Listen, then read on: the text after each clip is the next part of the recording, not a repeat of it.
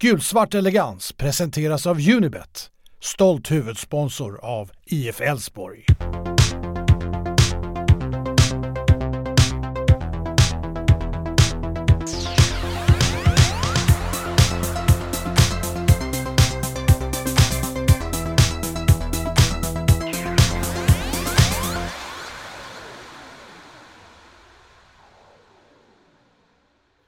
Hej och välkomna till podden Gulsvart Elegans, Älvsborgspodden som finns här på Spotify exklusivt. Eh, jag sitter här med David Ahlgrand och Isak Edén, precis som vanligt. Eh, David Stadig heter jag. Hur är det med er killar? Man är väl fortfarande rätt eh, bitter efter gårdagens både prestation och resultat. Det svider fortfarande onödigt att tappa en 2-0-ledning. Eh, framförallt om man ser på dagens resultat i Allsvenskan också, så eh, när Djurgården förlorade mot Degerfors så hade det verkligen varit ett tillfälle att ta igen den där luckan upp mot toppen och verkligen haka på. Men eh, så blev det ju tyvärr inte. Nej, det är ju det. En, ehm, att ta en, tappa en tvåmålsledning är ju tuff eh, givetvis och man hade ju en hel del tankar om, om den här matchen, hur den skulle utspela sig och, och det är klart att Eh, Eh, inte lyckas med pressspel, inte lyckas riktigt med, med passningsspel och att Kalmar fick väl lite för, för mycket boll där. Det var väl eh, för mig lite oroande. Men eh, det, det, det, var ett steg tillbaka i den här, den här matchen. Men man får ju ändå försöka hitta godbitarna här nu. Eh, I övrigt under matchen, det var ju dels var det ju en väldigt dålig första halvlek av Elfsborg. Eh, vi kommer ut, ah, det ser väl okej okay ut första tio Sen eh, tar Kalmar över tycker jag fullständigt spelmässigt. Och det är ju lite oroväckande att eh, Elfsborg inte riktigt bjuder upp ordentligt. Vi visste ju att Kalmar var ett ganska bolltrillande lag. Bollsäkra, vi spelar nerifrån. Men vi eh, lyckas ju egentligen inte få fast dem i vårt grepp i första halvlek, eller vad säger vi? Nej, men det är lite som du är inne på. Alltså, vi vet ju att Elfsborg inte är så noga med att ha bollinnehavet under Jimmy Tillin. Ehm, förra året vann vi, alltså, ja, det är ju oftare, det är fler matcher vi förlorar på possession, alltså bollinnehavsprocenten än, än vi vinner nu för tiden. Men som du är inne på där, det man, det man gärna hade sett då, kan man få gärna ha bollen, det gör kanske inte så jättemycket så som vi spelar under Jimmy Tillin, men vi får inte riktigt, vi får inte grepp i pressspelet och vi lyckas ju inte vinna bollen högt upp och ställa om och få de här kontringslägena som vi var så duktiga på i fjol. Att när vi väl låg lite lägre ner så lyckades vi vinna och sticka upp i kontringar och verkligen skapa lägen. Eh, och det får vi inte alls tag i eh, mot Kalmar. Eh, första kvarten är väl ändå relativt bra i första halvlek fram till Fredrik Holst går sönder och sen så tappar vi ju greppet fullständigt. Vi har liksom 30, ja, men jag tror i snittet blir väl ungefär en 35% bollinnehav i första halvlek och det, det är ju på tok för dåligt. Eh, alltså sista kvarten i första halvlek så har vi 32 bollinnehav eh, och det, det håller ju inte. Eh, om, alltså, det, det, det, liksom, det blir för dåligt på hemmaplan eh, och det gör ju också att vi inte riktigt kom, när, samtidigt då som vi inte har den här pressen, vinner boll högt och lyckas skapa lägena så blir vi väldigt sårbara. Och, ja, nu släpper vi inte in några mål i första halvlek, men eh, det blir, till slut så blir ju press för mycket och det kommer inlägg och då, då blir det ju mål till slut. Liksom.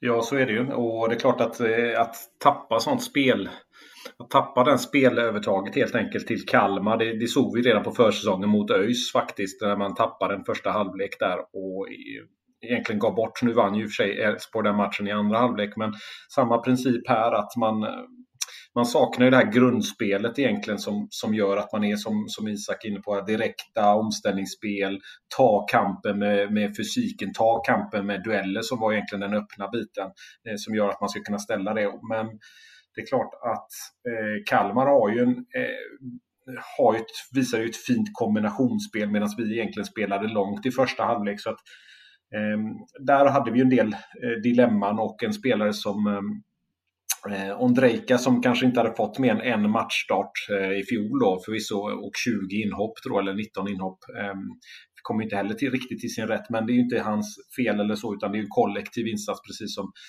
Isak sa där med att till exempel Holst går ut och då tappar man, tappar man ju lite rytmen i, i det centrala mittfältet, även om det fanns andra bitar där. Då. Men första halvlek vill man ju gärna eh, glömma. Ja, vi får ju ett mål redan i fjärde minuten av Per Frick och sen så blir det ju ett äh, ganska långt skadeavbrott eh, när äh, Fredrik Holst går av. Åttonde minuten är han skadad och går av nionde minuten helt enkelt. Eh, kan inte fortsätta. Så det är klart att vi kommer av oss ganska mycket då. Jag tycker totalt sett att vi kommer igång. Eh, det är inte bara målet utan vi har första tio när vi ändå ser eh, helt okej okay ut. Och sen eh, egentligen sista 30 framförallt i första halvlek där vi, där vi tappar konceptet fullständigt tycker jag. Bollen, vi sprider bollarna. Jag tycker båda ytterbackarna faktiskt från att ha varit ett riktigt, liksom, våran spets nästan förra året och sådär. Eh, ser ganska svaga ut. Strand är väl okej, okay, men jag tycker Johan Larsson tyvärr ska ha lite kritik, framförallt för sin första halvlek.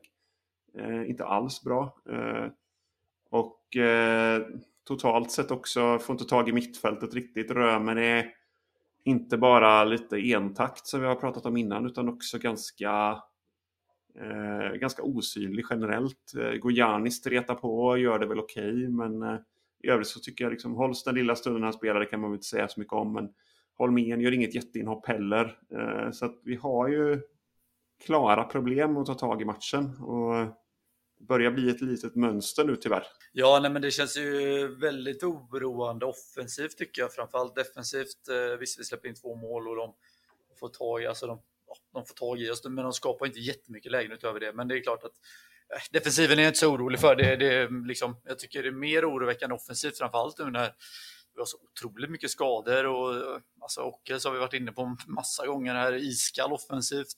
Eh, Ondrejka hade väl inte sina mest lyckade 45 minuter, även om precis som ni är inne på, det går inte att lasta honom på något sätt. Frick gör visserligen ett mål, men eh, i övrigt ganska osynlig. Marocki totalt eh, iskall på, som vänsterytter eh, och så vidare och så vidare. Så att, om man kollar också på ja, men, de här fem matcherna vi har spelat nu, det är ju egentligen bara Marockos mål mot Varberg där vi kontrar. Eh, Simon Strand slår en boll in i mitten och till Rasmus Alfsson driver upp och släpper igenom på Marocki till friläge som är något form av spelmål. Visst, eh, alltså Fricks mål igår är ju ett spelmål, men det är ju mer slump att det är ett skott utifrån som styrs in. Resten är ju mål efter hörnor eller fasta situationer. Eh, så det oroar ju väldigt mycket att vi inte riktigt skapa de här lägena som vi gjorde i fjol på omställningar, på etablerat spel, utan det är fasta situationer och slump egentligen som vi har gjort våra mål på. Eh, och det, där måste vi ju steppa upp eh, om vi, ska, om vi ska börja vinna matcher och ta poäng här för att haka på topplagen på allvar. Och, men det känns ju... Det är ju ingen spelare som bär offensiven i år riktigt och där hoppas man väl att eh, Simon Olsson kan hitta matchform och prestation, men det, ja, det känns ju också lite oroligt nu med tanke på att han stod över av säkerhetsskäl och inte blixtrar till i matcher. Alltså det är mycket små skavanker och sådär, så att det, ja, man börjar bli väldigt orolig för offensiven. Ja, det är klart. Det finns massa bitar att, ta in där. Jag vill egentligen bara avsluta första där man tittar lite att det är, samtidigt har vi marginalerna med oss i första tänkte jag säga. Där straff, nära straff på Gojanis hand, Römer nära extremt nära ett självmål.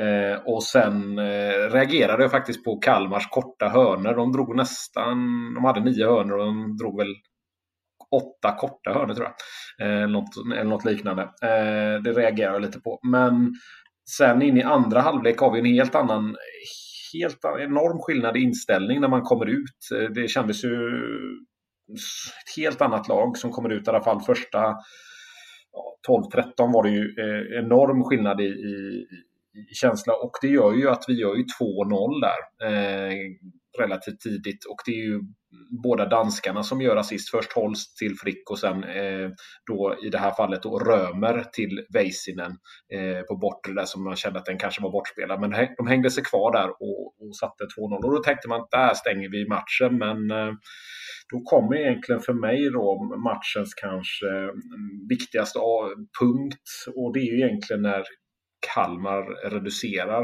eh, så pass tidigt och ger dem så pass mycket kraft att kunna vända och ge sig själva energi att kunna göra det. Och den, den, eh, den kändes tung för att just innan det så hade man haft ett avgörande läge när man lyckas trycka ner ytterbackarna i Kalmar på ett väldigt förtjänstfullt sätt som gjorde att, att vi fick det här spelövertaget. Då. Eh, så att den kändes ju lite, lite jobbigt när, när ehm, just i den, den, den delen av matcherna. Vi var ju inne på det i någon införpodd där inför säsongen, att vi var rent ut sagt bedrövliga i andra halvleken i fjol och det visar vi upp nu med. Alltså vi, visst, vi gör absolut ingen bra match igår, men vi leder ändå med 2-0 efter 60 minuter hemma mot Kalmar FF. som har gjort knappt ett mål i årets allsvenska innan, de har väl gjort något. Eh, och så då måste vi ju kunna kontrollera och bara stänga ner matchen. Eh, och det kan man ju göra på många olika sätt. Man kan backa hem och liksom eh, bara stänga ner, man kan kontrollera bollen och sådär. Men det funkar ju inte att försöka stänga ner en match med 35% bollinnehav som vi har sista, eh, eller 37 sista kvarten och ja, 40% sista halvtimmen.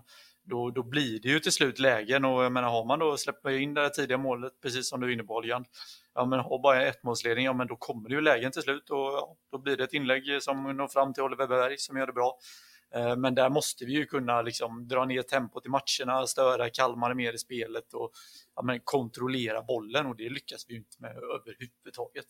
Vad är det då som gör Vi har ju några förklaringar som vi ändå har tagit upp här och det är ju Simon Olssons avsaknaden Simon Olsson är ju tung skulle jag säga för vårt grundspel någonstans. Men också delvis i vårt pressspel för att han var väldigt duktig där förra året framförallt att, att liksom kunna alternera lite med Frick ibland och sådär. Och, och, och, faktiskt, han var ju eh, definitivt eh, en, en väldigt kraftig anledning till varför vår första press bet så bra förra året. Och där är vi ju inte riktigt i år. Eh, sen tycker jag väl också att eh, vi, vi, har ju andra skador också som ställer till det just nu. Att Holst får gå ut är ju självklart inte bra när vi inte har Olsson tillgänglig heller. Då blir det väldigt, eh, då blir det ganska rejäl kvalitetsskillnad på mitten tycker jag. Men sen har vi också problemet att, eh, att Alm är borta nu, vilket eh, vi hade väl lite förhoppningar om att Ondrejka skulle kunna göra en bra match, men han eh, sätts inte spel speciellt mycket och han är ju inte speciellt bra heller egentligen första halvleken här som han fick spela. Eh, man kanske inte kan kräva jättemycket av honom heller med tanke på ålder och, och hans etablering i truppen och sådär. Men vad är det liksom som saknas? Eh, om vi tar både igår men också att vi haft lite svårt att få igång spelet i år. Vad är, det liksom, är det bara skadorna eller är det andra saker som, som inte riktigt klaffar? Ja, det, det finns ju många faktorer men, men eh, om man tittade på hur det såg ut mot Kalmar framförallt då så, så tänker jag att det var intensiteten och det här duellspelet som saknades och sen när man väl höjer sig i andra halvlek eh, och alltså spelmässigt höjer sig på ett, på, på ett helt annat sätt jämfört med första så så förlorar man andra halvleken med 2-1. Det som jag vill ha sagt med det är egentligen att vi hade två ganska bra chanser att kunna ut, alltså utöka ledningen vid ställningen 2-1 och där har ju både Strand och Holmén två två bra skottlägen som de tyvärr bränner över båda två. Då. Eh, och där hade vi ju kunnat stänga matchen då. Men intensitet, duellspel, alltså måste, måste ha den här fysiska eh, delen eh, med utöver att vårt grundspel då, där, där det är så viktigt att våra ytterbackar kommer upp och eh, avlastar övriga laget då. Så, att, så det är klart att det är viktigt att man får det. Men eh, att vi inte tar tillvara på våra lägen här i, i alla fall mot Kalmar. Så eh, det, det gör ju att Kalmar får energi och eh, sätter 2-2. Vi har ju också ett spelstil, alltså man jämför, det är ju lätt nu när vi mött Kalmar som är fått till ett extremt passningsspel. Alltså de är ju ett väldigt possession-riktat lag numera, eller ja, numera i år eh, jämfört med vad de var tidigare. Och det påminner ju ganska mycket om eh, om hur vi spelade förr i tiden under Magnus Haglund. Eh, inte alls samma individuella kvalitet givetvis på Kalmar, men eh, ehm, vi har ju inte den typen av spel numera, utan vi är ju mer, det är ju pressspelet som är nyckeln och saknar vi Simon Olsson, vi saknar Rasmus Alm, Per Frick har inte spelat, eh, inte i form heller kanske efter covid och lite annat då blir vi ju rätt sårbara och då har vi ju inte någonting annat att falla tillbaka på. Alltså förra året var vi ju extremt direkta, vann mycket boll och kontrade blixtsnabbt. Nu känns det som att motståndarna har läst lite av vårt spel eh, eftersom de, det är ingen överraskning hur vi spelar längre. Um, och saknar vi då lite nyckelspelare, inte riktigt klaffar, då, då blir det tufft för oss. Uh, och där, um, det var vi inne på den lite i fjol, men även i år att det vore ju bra om vi kunde få till någon form av plan B där vi kan ha ett lite mer possession-spel. Jag vet att de har pratat om det, alltså Thelin och spelarna i vissa intervjuer och sådär, att vi ska kontrollera spelet lite mer. Eh, men det har vi inte riktigt lyckats med. Ehm, eller vi har gjort det i perioder men inte riktigt få effekt av det. Så det, det, är lite oroväckande samtidigt som eh, man ska komma ihåg den här matchen, alltså som Orjan är inne på, första kvarten i andra halvlek så kör vi över Kalmar, alltså då är vi mycket tyngre. Och visst, Kalmar är ett passningsskickliga lag kanske 2021 än vad Elfsborg är. Eller framförallt har de den spelstilen, men det betyder inte att man är ett bättre fotbollslag. Eh, bara för att man kan passa bollen mer, utan eh, det kan vi bara spela, få upp intensiteten, vinna duellerna, få igång pressen, få igång någon offensiv spelare så, så är vi bättre än Kalmar. Det är ju ingen snack om saken. Ja, kollar man på XG-siffrorna för matchen, även om Kalmar har mycket boll, så det är ju en ganska, det ska ju vara en match som blir 0-0 eller 1-1 egentligen. Eh, eller 1-0 till oss möjligen. För vi har ju en XG-siffra på 1,12 och eh, Kalmar på 0,8 ungefär. Enligt Y-scout så har vi 1,42 till och med och eh, Kalmar 0,94. Ja, så det är lite högre där då. Men då har vi två olika XG-värden att gå på. Båda pekar ändå trots allt, även om Kalmar har ett extremt spelövertag delvis mitt på plan, så så skapar de inte tillräckligt mycket. Och de skapar definitivt inte tillräckligt mycket för att göra två mål. Och det är också det är en kritik jag ändå tycker att jag behöver lyfta här. Jag pratade lite om, om min kritik mot Johan här eh, även förra matchen. Jag tycker att han har varit lite svag uppåt. Och framförallt pendlat mycket i matcherna och varit ganska svag defensivt. Och i, igår så gör han ju faktiskt två stycken misstag tycker jag. Som eh, de är inte direkt bidragande till, att, till båda målen, men det är ändå det är två insatser som man kan definitivt göra bättre och jag tror att han själv är missnöjd med de två agerandena där. Eh, det är inte hundraprocentigt hans fel att det blir mål båda gångerna, men det är definitivt eh, lite för dåligt försvarsspel helt enkelt från Johan Larsson. Eh, vad tycker ni där? Ja, han är ju inblandad i båda målen på ett eller annat sätt. Så sätt. Sen har vi ju, jag vill inte lasta det, men det är klart att i sista målet så, så eh, går han väl inte riktigt upp och eh, i den nickduellen. Sen är det ju en, i och för sig bollen dimper ju ner där så att hade någon kunnat skarva bort den redan i första läget där, om det var Weisen eller vem som, som hade, jag får, jag får säga det os, osagt där. Men, men det är klart att han, eh, där hade man ju kanske önskat ett, ett annat försvarsingripande, men samtidigt så är det ju, det är väldigt svårt när det kommer eh, spelare som, som kommer framstörtande på det sättet där. Så att egentligen är det ju det är egentligen att bollen i första läget kommer in då, eh, skulle jag väl säga, som är dilemmat där. Men eh, det är klart, det, man hoppas ju att där, den ska man ju skarva bort, eller ta bort i ett sånt läge. Men det är ju trötta, trötta huvuden och nöter och någon som verkligen vill få, få till en kvittering. Det är, det är tufft, men vi borde kanske inte ha tappat den här, den här matchen på det sättet. Men Larsson gör väl en gör inte sin bästa match även om jag tycker att han fortfarande är, är liksom helt okej. Okay. Jag slänger ändå ut att jag tycker att han är underkänd igår. Men eh, det, jag är lite hårdare tror jag. Eh, generellt mot Larsson men också generellt mot, mot spelare. För jag tycker att det, det är lite för dåligt. Ändå, vi ska vara ett topplag i serien och vi var i topplag för serien förra året. Och så bra som Johan Larsson var förra året har han absolut inte varit i år. Så eh, han gjorde en ganska bra match mot Varberg även om det fanns en viss slarvmoment även där. Han var inte, inte konsekvent bra på, på ett sätt som jag har sett honom så många gånger förut. Så jag sticker ut hakan och säger att jag tycker att eh, han inte riktigt är godkänd i, igår. Och eh, i övrigt så tycker jag faktiskt att det är ganska många spelare som eh, är på en nivå där jag knappt kan ge dem godkänt. Jag tycker att Frick, visst ett mål. där är jag definitivt godkänt på det sättet att han är, ändå, han är ändå tung att möta och, och skapa lite, lite oreda. Liksom. Eh, jag tycker att Ockels är eh, inte godkänd. Jag tycker att eh, Ondrejka gör en ganska svag insats, även om han inte får mer än 45 minuter.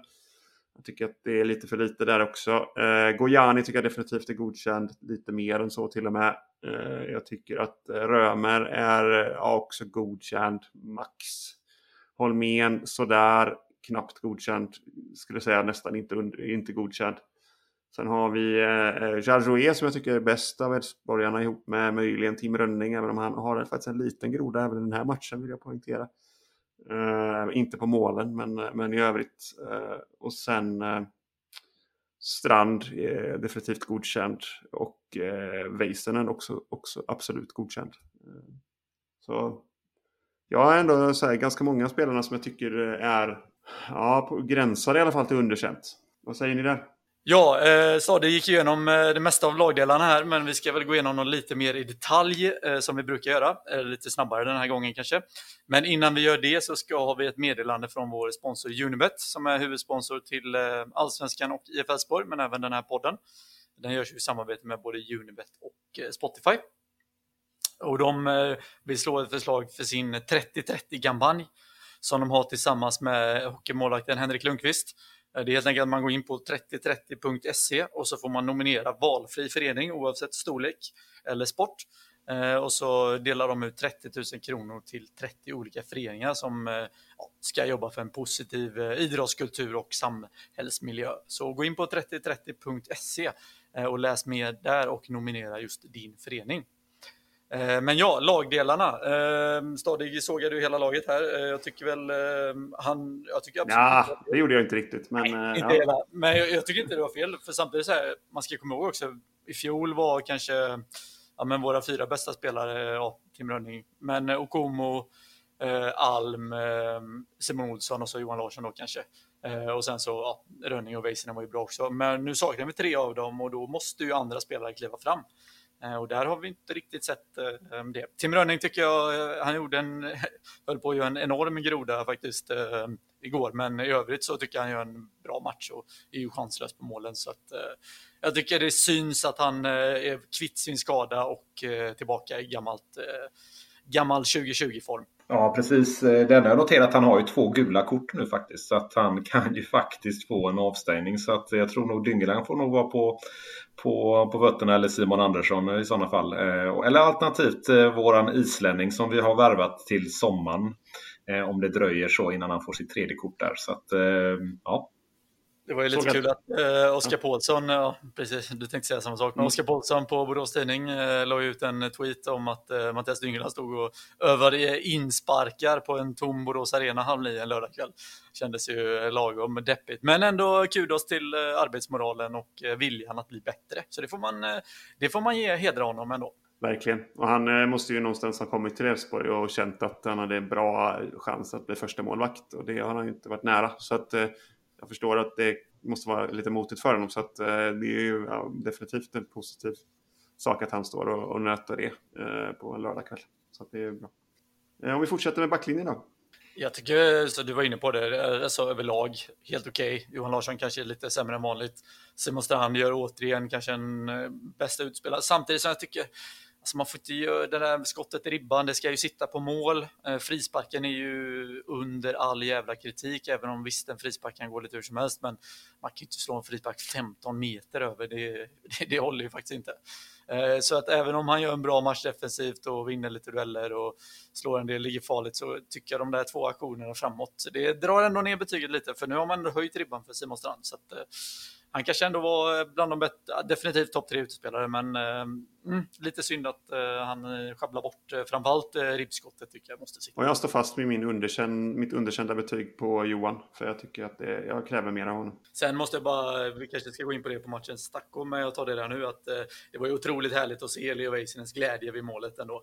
Eh, det gjorde en glad, eh, att se en så glad målskytt. Det var hans första mål i Elfsborgsrevyn, så att, eh, kul att Leo Väisänen är tillbaka.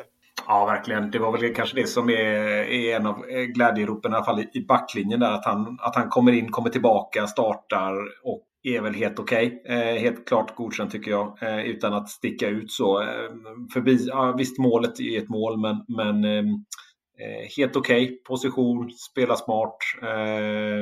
Tog inte ut, eh, stötte när han behövde stöta och så. så att Larsson kanske var väl inte den som var... Eh, han kanske väl ja, får en två av en femma kanske då om man skulle se det så på en, på en skala där. Eh, och eh, Medan Strand och Chargé för mig då är, sett till aktioner och sett till hur man, hur man jobbar. Eh, framförallt Chargé gjorde ju, tyckte jag, eh, en härlig grej att han jobbar in, in i det sista i första halvlek och tog en sån här kamikaze-löpning jag älskar ju det där när man går framåt och, och, och, verkligen visar att vi ska gå in i andra halvlek och vi leder eh, och det kommer kosta.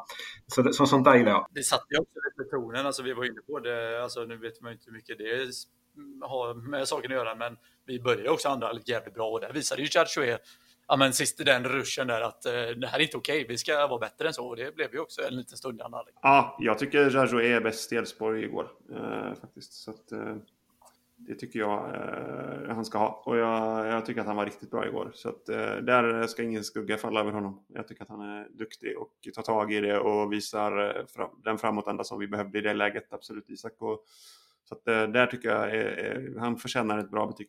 Mm. Vad säger ni om mittfältet boys? Ja, eh, jag tycker det är lite blandade skurar där. Eh, Holst går ju inte att, och, går ju inte att betygsätta såklart. Eh, Holmén, ja man får ju lite det man brukar få av Holmén, att han gnuggar på ganska mycket men det händer väldigt lite. Eh, han är väl okej okay, liksom i inhoppet, det är väl, jag skulle inte säga, eh, eh, det, jag sätter väl inte underkänt på honom men jag sätter inte heller att det sticker ut åt det håll man vill. Eh, jag tycker däremot att Gojani är eh, klart godkänd. Eh, Även om han också faller igenom lite grann i perioder så tycker jag att han, när han väl får bollen och när han får något att jobba med så tycker jag att han gör det bra. Han är ganska löpstark.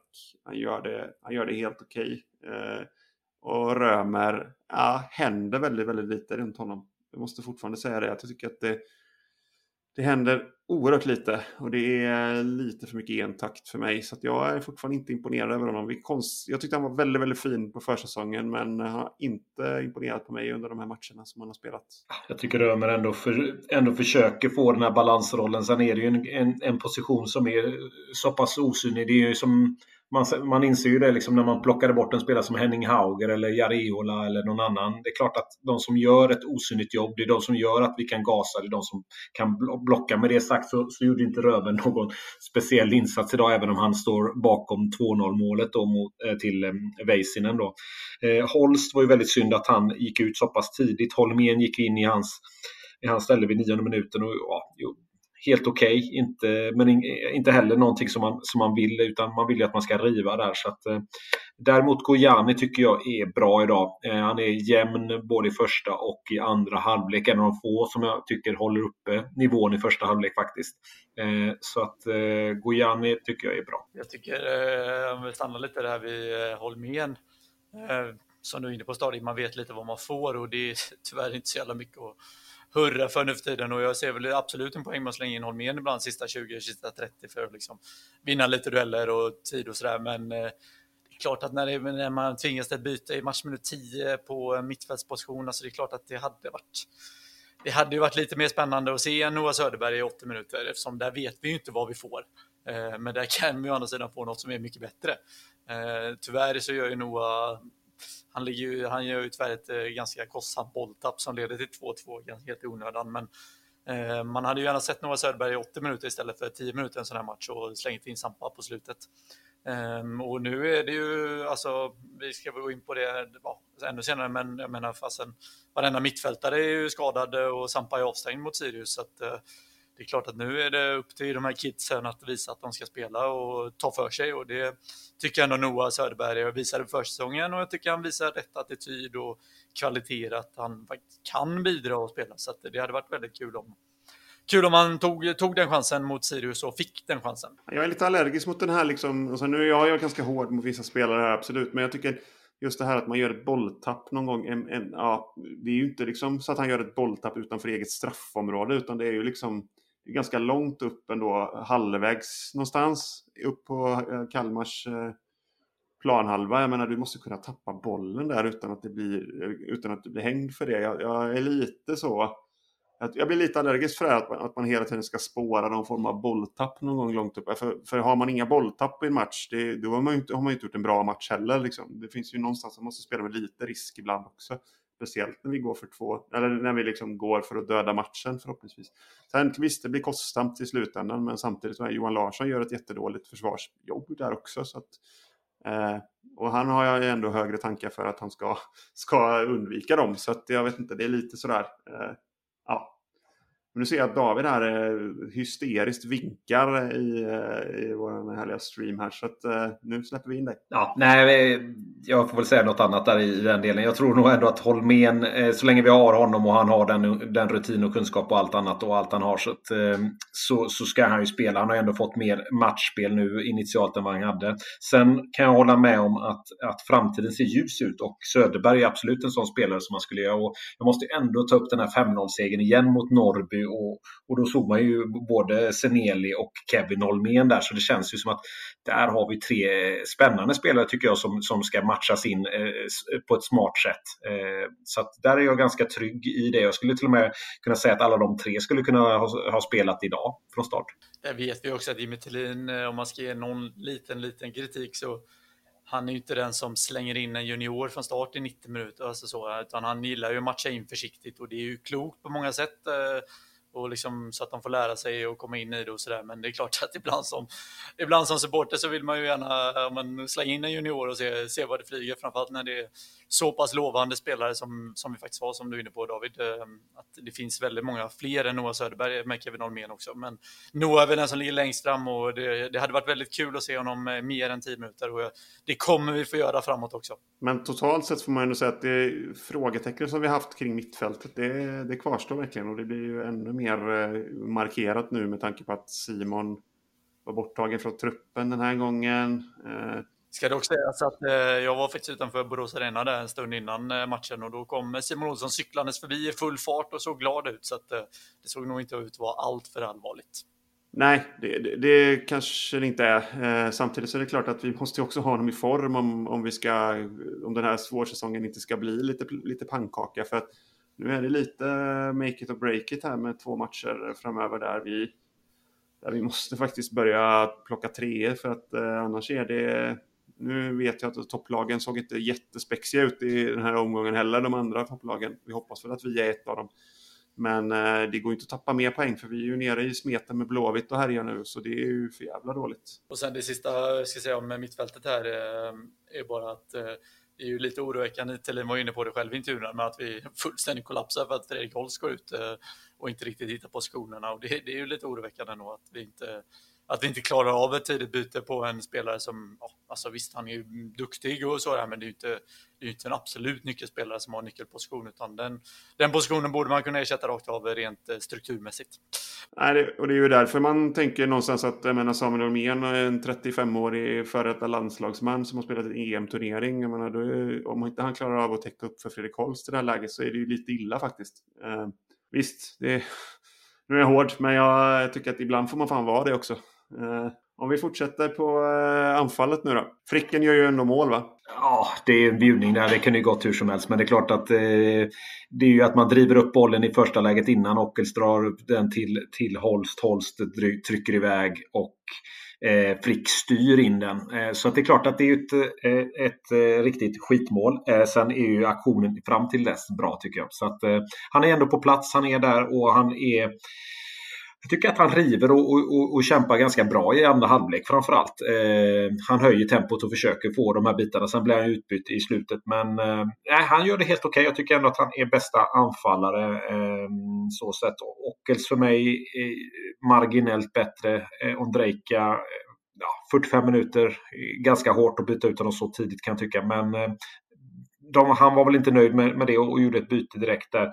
Ehm, så att eh, Frick, bästa anfallare i alla fall. Jag håller med. Eh, och även då ska vi säga, jag tycker inte Per Frick gjorde någon dundermatch heller, men han river sig lite, han gör sitt mål. Eh, det, det får man ändå ge han godkänt för.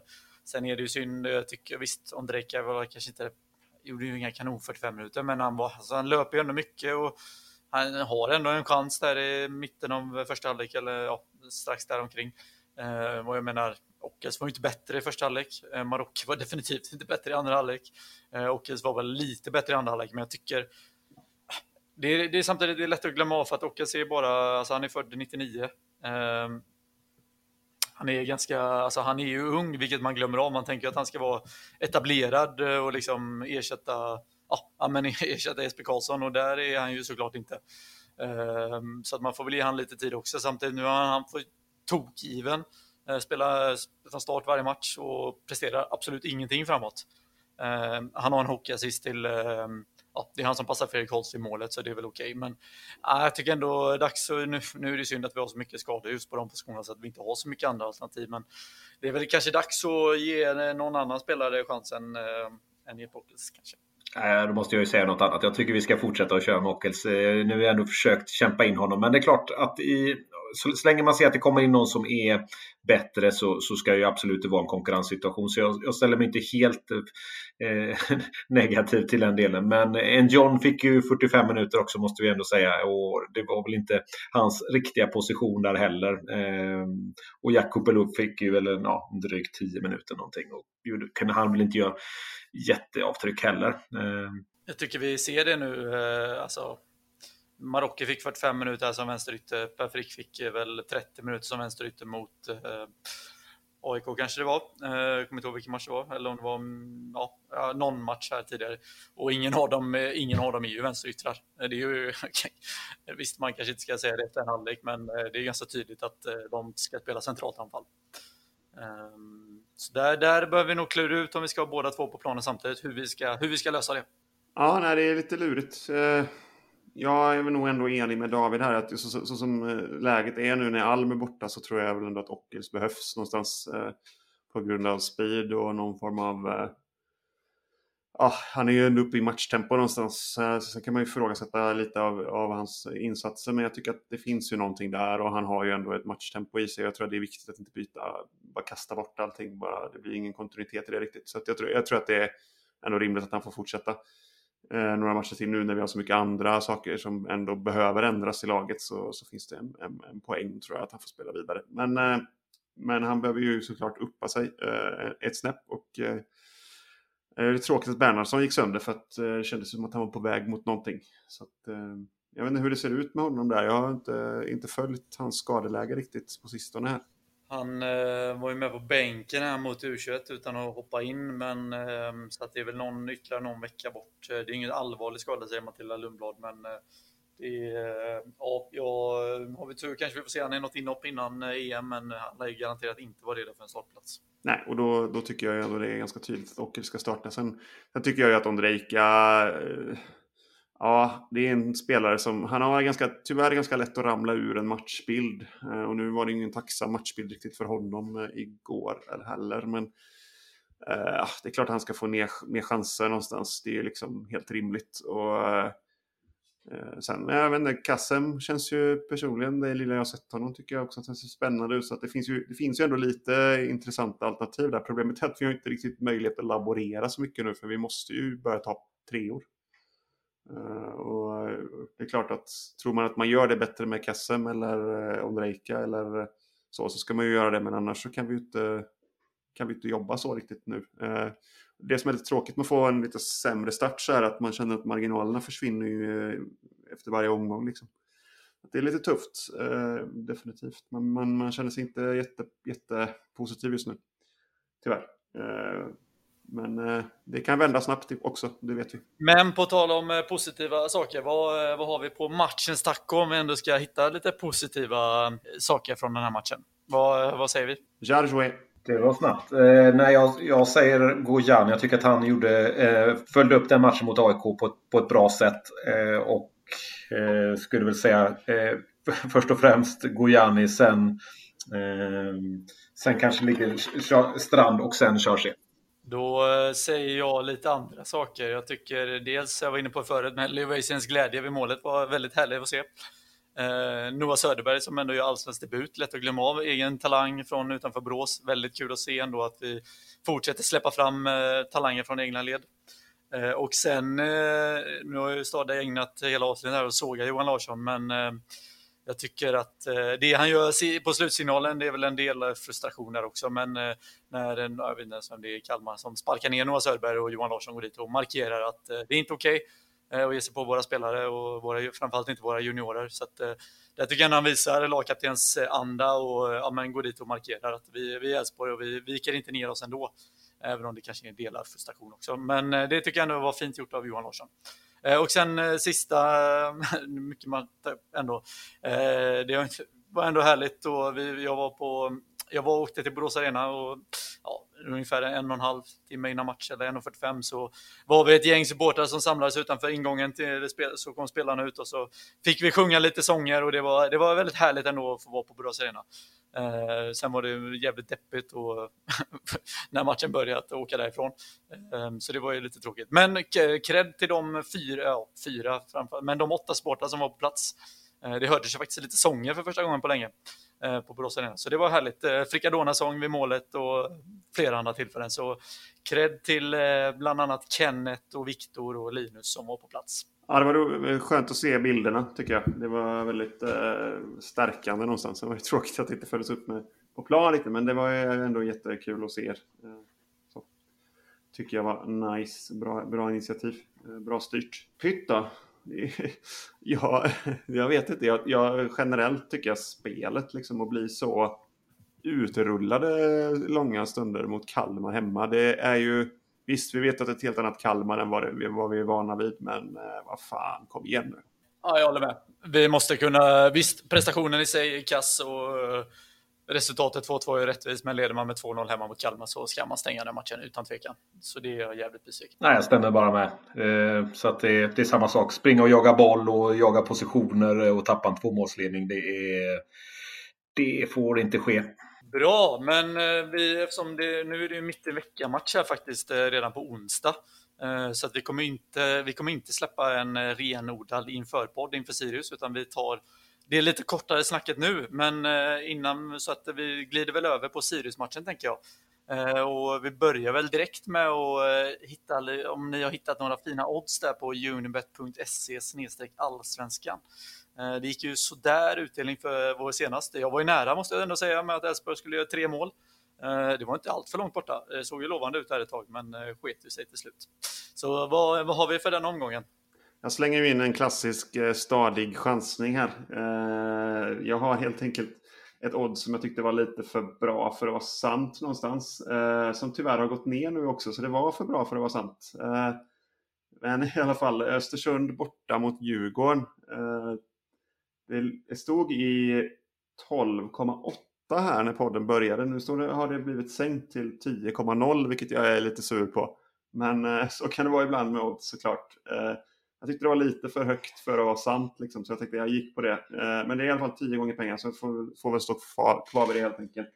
Sen har vi också oavgjort mellan Kalmar och Blåvitt vilket jag tycker känns nästan som ett utgångstips i den matchen. Så att det landar då på 32,5. Lite tråkigt när jag var uppe på 38 någonting innan. Men eh, ja, ibland är det så med odds. Eh, och det här är ju fortfarande ett väldigt bra odds som Unibet erbjuder såklart. Eh, hoppar över till eh, nästa, nästa oddssättare här, eller odds Nej, vi, vi, tar en, en säker där, eh, tittar lite på Sirius och allt annat och deras matcher och sådär. Och det känns som att vi har vissa ingredienser som vi skulle kunna skada dem. Så att eh, 2.35 Elfsborg vinner borta eh, är det, det som jag skulle spela på. Och även om jag såg att offensiven alltså kör lite mer safe så jag tror båda lagen gör mål till 1,67 i dagsläget. Eh, och eh, regler och villkor gäller, man behöver vara 18 år. Eh, stödlinjen.se finns öppen om eh, det skulle vara så att du eller någon i din närhet har problem med spelandet. Och betta nu inte villan på eh, mitt, mitt bett här för jag går alltid för helt jävla omöjliga saker. Men eh, det är lite mer spänning då också. Jag, jag tycker inte det var helt eh, otänkbart. Men... Ja, det var ju, man var ju själv nära också med hålla nollan och vinna. Det kändes ju också som att det var nära och både Isak och jag var ju nära på den. Så att, eh, varför inte? Det, kan, det kommer snart.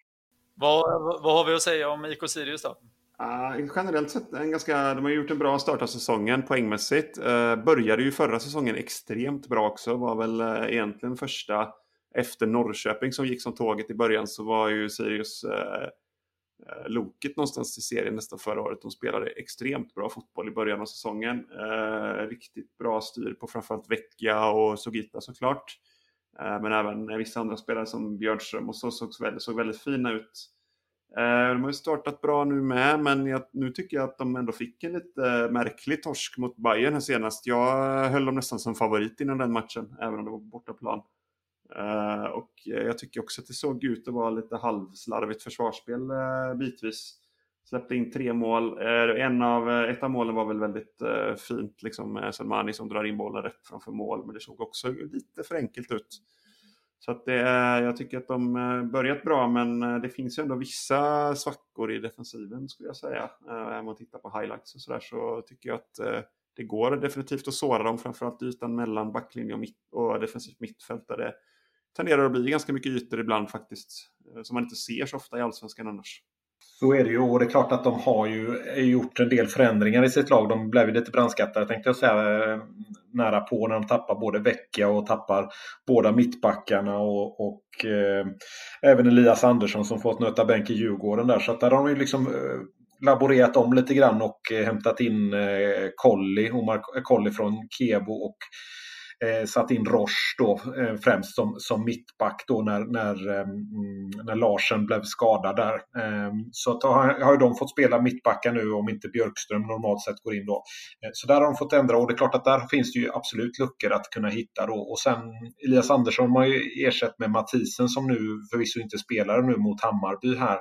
Eh, och Sugita har ju inte heller eh, spelat så mycket som han gjort nu i alla fall. Sista matchen var inte heller med nu. Så de har en del eh, eh, delar där som de behöver jobba på. Men eh, generellt sett så tycker jag ändå att de har fått ganska bra kontroll eh, och lyckas ändå liksom hitta er, billiga ersättare. Eh, de hade en spelare som Bjarnason, en islänning, som, som inte har fått komma in eh, riktigt. Han är väl lite ifrån matchtempo har jag fått höra här nu. Men som skulle varit en ersättare för Vecchia då. Men de, de tuggar på med sina spelare och generellt sett har de väl en del, de har väl inte styrkan i, i anfallsspelet även om de har fått in Kouakou då som, som gjorde det väldigt bra i Brage och som sen sedermera värvades till Blåvitt. Och där gjorde han väl ingen glad. Eh, men har ju Ja, så kan man säga det. Absolut. Han eh, var väl ingen hit i Blåvitt i alla fall. Och, men han har ju kommit tillbaka i Brageform i alla fall. Eh, och gjort det ganska bra och gjort två mål och, sett ut som att han har kommit tillbaka efter tio år i, i elitfotbollen där. Så att, ehm, och så Ståhl då. Adam Ståhl som har varit borta och som har spelat i Norrby och Elfsborg och spelat i Turkiet. Eh, har ju fått lite mer speltid. Tycker jag är lite kul med Boråskoppling där. Men eh, ja, de, de, har, eh, de har en del spelare där som, som, som man behöver få ihop det. Men generellt sett svårt med press skulle jag säga. Eh, slå bort mycket bollar. Det är väl lite det jag kunde se direkt mot Hammarby där. Att man lyckas inte stå upp mot Hammarbys press och drar man igenom den så, så får de det svårt där. Så där ser jag ju mycket bolltapp och mycket delar som, som vi behöver steppa upp för att kunna nyttja de, eh, de delarna. Jag tycker inte vi ska gå in för djupt på Sirius här, men jag tänker en spelare som man kanske aldrig, kanske väldigt sällan nämner. Nu har han gjort något mål här så det har väl blivit att man har nämnt honom den anledningen. Men annars så tycker jag att eh, Jakob Ortmark faktiskt det är en sån här spelare som man knappt tänker på. Men, eh, men han har faktiskt, om man kollar på highlights och sånt där under säsongen hittills så generellt på Sirius så är det väldigt tydligt att han är inblandad i väldigt mycket. Eh, så fin kombinationsspelare, sista tredjedel, ganska bra på att liksom sätta, sätta, sina, eh, sätta sina lagkamrater i, i bra eh, ytterzonslägen och sånt där. Så att han tycker jag har sett ganska fin ut, så det är en spelare man får se upp lite med. Så tycker jag att Björnström, vänsterback, är en underskattad spelare också som, som verkligen tar hand om hela sin kant och är väldigt offensiv men samtidigt fysiskt stark defensivt också. Så att det är en spelare som vi också får se upp med, speciellt när vi då har en högerback som kanske är lite ur form just nu, så får Johan helt enkelt steppa upp och, och göra det bra nästa match. Det är ju ganska, mm, ja men eh, Oljan var inne på det, det är ganska tydligt, alltså det är ju, Sirius påminner väldigt mycket om Kalmar FF, men har haft lite större problem i inledningen med just pressspelet och släppt till mycket lägen som båda två varit inne på. Om man kollar återigen på de här expected goals-siffrorna så har de egentligen bara vunnit, vunnit expected goals eh, i en match och det var mot Halmstad. I övrigt så har de förlorat både mot Kalmar och Häcken och Norrköping och Hammarby. Eh, även om de börjat säsongen väldigt starkt så att, eh, och ligger femma i dagsläget. Eh, så det, det, är ett bra lag, men kanske lite mer sårbara än vad Kalmar FF är i dagsläget. Och det såg vi även i fjol. Nu blev det ju två kryss mot Sirius, men vi gjorde ändå tre mål hemma och där vi sårade dem ordentligt i vissa situationer. Sen hade vi jävligt problem med Stefano Vecchia som hade lekstuga med oss, men Ehm, så det, det, är lite mindre spets i år, lite mer sårbara samtidigt som det är ett homogent och duktigt lag och kanske den största skillnaden som vi inte varit inne på jämfört med fjol är att de faktiskt har en allsvensk målvakt i år i David Mikael Nilsson. Förra året kanske de hade seriens absolut sämsta målvaktspar eh, i Lukas Jonsson. Eh, så att Mikael Nilsson är ju en klar uppgradering på den posten och det gör ju att de blir mer svårslagna. Yes, men nu kommer ju den viktigaste punkten när vi ska möta en ny motståndare, och nämligen vad fan är det för fel på Sirius i det här fallet? Eh... Ja, eh, här var det ju väldigt svårt för det var ju bara jag som kom med grejer som vanligt. Jag, jag strösslar på med dem helt enkelt. Jag tycker så här. Eh, nummer ett, studentstad. Fy fan. Vem fan vill bo i en studentstad egentligen? Bara massa jävla studenter som springer runt överallt. Studentikos, massa jävla kår, eh, kår eh, som händer runt omkring en. Det är ju vämjeligt liksom. Studentikos är för övrigt det fulaste ordet i svenskan. Så det har jag sagt det. Eh, dessutom lite sådär risk eh, att det blir eh, bildas klickar av någon form av eh, klassförakt eh, också. Och det tycker jag att man märkte bland annat på Borås Arena för något år sedan här när Sirius var på besök och körde Den eh, härliga ramsan TK-offer eh, mot oss. Det kan man ju tycka är lite skoj, men det är ju ett tydligt fall av klassförakt och det slår vi ner på direkt i den här podden. Så eh, ja, fy fan, studentstad. Nästa sak, det här är ju nästan lite på samma note, för det är säkert, den här personen har ju säkert gått på Uppsala universitet också. Men Pelle Svanslös, fy fan vilken skitbok. Eh, inte ens barn gillar den, jag lovar. Mina barn har inte orkat se igenom en enda av böckerna.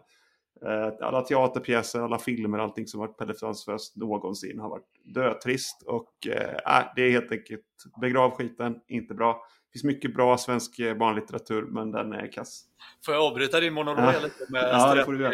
Det, Men det var ju bara jag som glassade på med punkten Ja, här. Så jag, tänker, jag, kan ändå, jag kan ändå spä på den här studentauran för att de har ju också ja, men de här jävla reklamsångerna de hade något år där när de skulle spela in några jävla ordvitsar och rim och så höll på. ja, det är ju det är som man spyr. Ja, det, var, det, var, det var lite väl mycket, det var lite för mycket så att de går på den där myten om att vara lite ut, välutbildade, lite för mycket ibland IK Sirius. Eh, det också säga att, ja, så det var det negativa jag har att säga om Sirius, men annars tycker jag att Sirius är kanske ett av Allsvenskans härligaste lag. Sen är det ju den stående punkten i den här, eh, i den här eh, segmentet är ju att det är en ful dialekt. Och ja, vi tycker väl alla att rikssvenska är jävligt fult, eller hur? Det där är David Stadig stående punkt snarare. En viktig sak också är ju att det är massa innebandy och skit. Det är ju det, är ju det värsta. Alltså så här, ja, hockey, det är, det är en sak det. Innebandy, det håller man på med på gympan. Det är, det är ingenting. Det är ingen sport. Eh, så enkelt är det. Och med, det, och med det sagt så gillar vi rikssvenska, vi gillar studenter och vi eh, har den biten. Så att eh, nej, jag, eh, jag har dessutom läst i, Uppsala. Jag har själv eh, fem år på universitetet, men man tar det i en stad där inte, som inte är en studentstad för man vill slippa allting som har med kårliv och sån skit att göra. Underbart. Ja. Sen är ju Kim och Tolle väldigt svårt förknippade med Sirius och det är ju också ett, såklart ett, ett, ett praktminus eh, i min bok. För som är fruktansvärt osympatiskt tränarpar. Eh, framförallt Kim Bergstrand såklart. Eh, men båda två osköna. Eh, de är tydligen bra på gruppsammanhållning och sånt. Det var ett skämt som flög över huvudet på alla. Kan sin historia så att säga. Ja. Eh, om vi ska, vi, vi försöker ändå, eh, vi försöker ändå göra lite ro, positiva saker med den här punkten också. Vi kanske borde döpa om den med tanke på att vi ändå har lite positiva saker. Men jag tycker ändå eh, nya studenternas är eh, ja, jag skulle nog säga allsvenskans eh, bästa arena sett i storlek. Eh, ser väldigt eh, fin ut också, är väldigt härlig bortasession, Eh, bra bortaresa överlag, så att förutom att vi alltid får typ lördag klockan två eller någon sån här skittid eh, med avgångstid klockan sex från Borås. Um, så att eh, nya studenterna så har de verkligen lyckats med och den ser ut att ha lite skäl till skillnad från de här ja, alltså Guldfågeln och Myresjöhus och Bravida som är visserligen okej arena, men det är ju betongbunker och utan skäl. Eh, studenterna har ju faktiskt lite skäl, Så att eh, den gillar jag. Eh, Uppsala är ju en estetiskt sett jävligt fin stad. Så är det ju. Eh, det är bara innehållet som är ruttet då. Nej.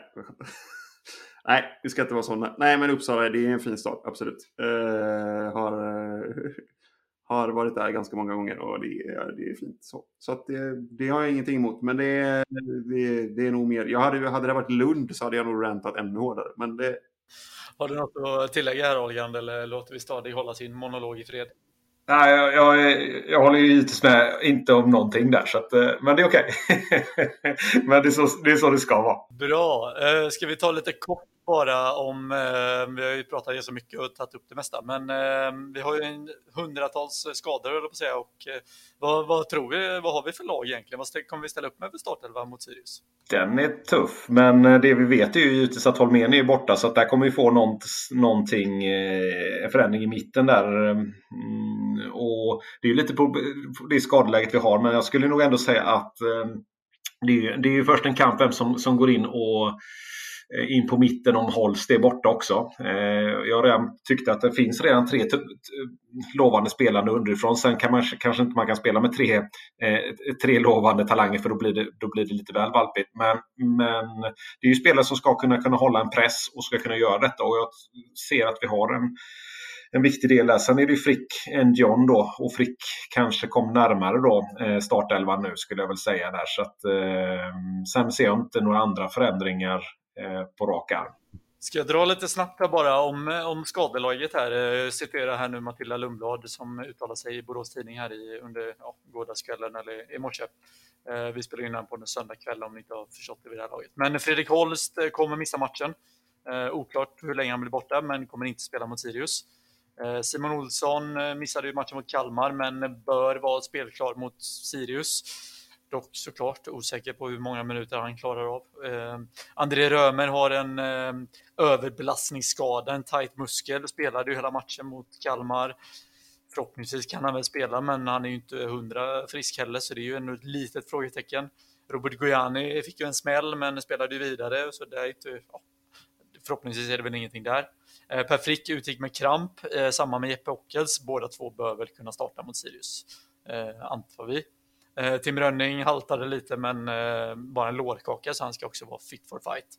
Och sen är ju Alm och Komo och Bernhardsson är ju borta sedan tidigare och då Sampa avstängd. Så vi vet att eh, Samuel Holmén och Fredrik Holst kommer missa matchen. Och sen är det lite tveksamheter kring både Olsson och Römer framför allt.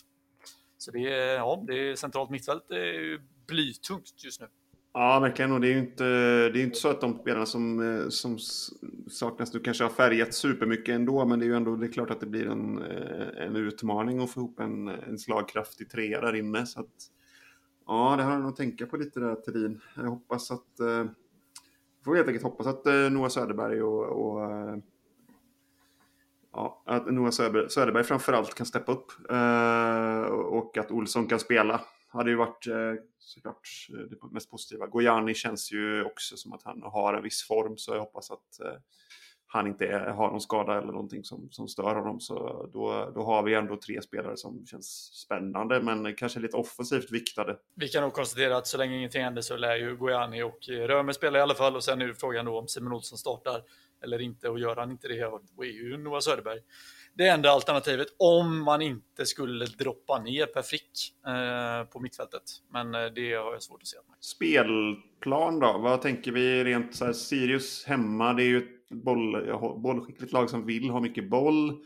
Vi kan ju ibland tänka oss att ligga ganska lågt och slå om. Eller är det är det så att vi snarare vill att eh, vi ska bygga spel här nu och försöka vara lite noggrannare med att ha lite mer bollinnehav igen? Vad, vad säger ni där killar? Vad, vad, skulle ni satsa på om ni var Jimmy Thelin i det här läget? Jag tycker att vi ska göra som eh, både jag och Jan var inne på tidigare, att vi har sett att Sirius har problem med pressspelet så att eh, jag hoppas att vi går tillbaka till de grunderna vi haft innan och verkligen eh, trycker på i pressspelet och pressar högt som fan eh, och är aggressiva när vi har möjlighet för att då är Sirius, de gillar ju att spela boll och inte alltid det bästa på dem på egen planhalva. Så det jag hoppas att vi eh, lyckas få till en aggressiv press och såra dem på det sättet och ställer om och få till det här spelet som, som var så vägvinnande i fjol eh, i många matcher. Har du något avslutande där David? Ja, jag tror nog ändå att han är Daniel Bäckström som jag tycker verkar vara ganska sympatisk tränare i, i Sirius som hämtades från assisterande Malmö där. Eh, jag tycker ändå att, jag tror nog ändå att han, han känner nog till Elfsborgs styrkor där. Sen är ju frågan om de klarar att hantera det.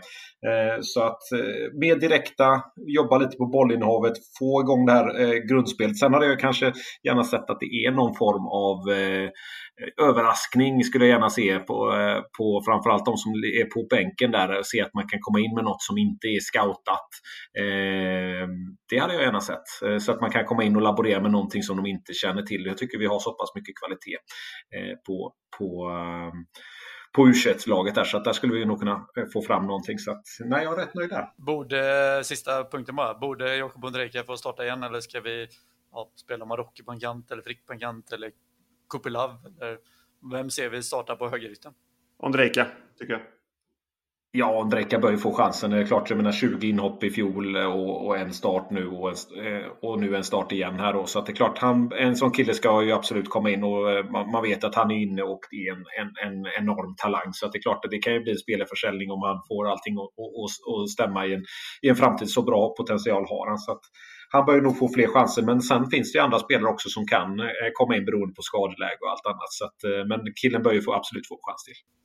Jag håller med. Eh, ge, ge Andrejka chansen här nu och, och så hoppas vi att han tar den. Eh, otroligt viktig match. Eh, det är bara att hoppas att vi kan studsa tillbaka mot Kalmar. Vi tog trots allt en poäng, även om det var en dålig insats. Eh, så fick vi med oss en poäng och nu viktig match mot eh, ett Sirius som börjat starkt och kan vi ta tre poäng här så är vi ju med i toppen igen. Så att, eh, det är viktigt, viktiga matcher nu som vi var inne på, Sirius-Halmstad. Ehm, så hoppas vi att vi eh, studsar tillbaka på vinnarspåret och så är väl vi tillbaka efter matchen helt enkelt eh, på onsdag eller torsdag. Ehm, så hör ni oss igen då. Eh, ha det bra så länge och heja Gule! Tack för att Hej, du Gule.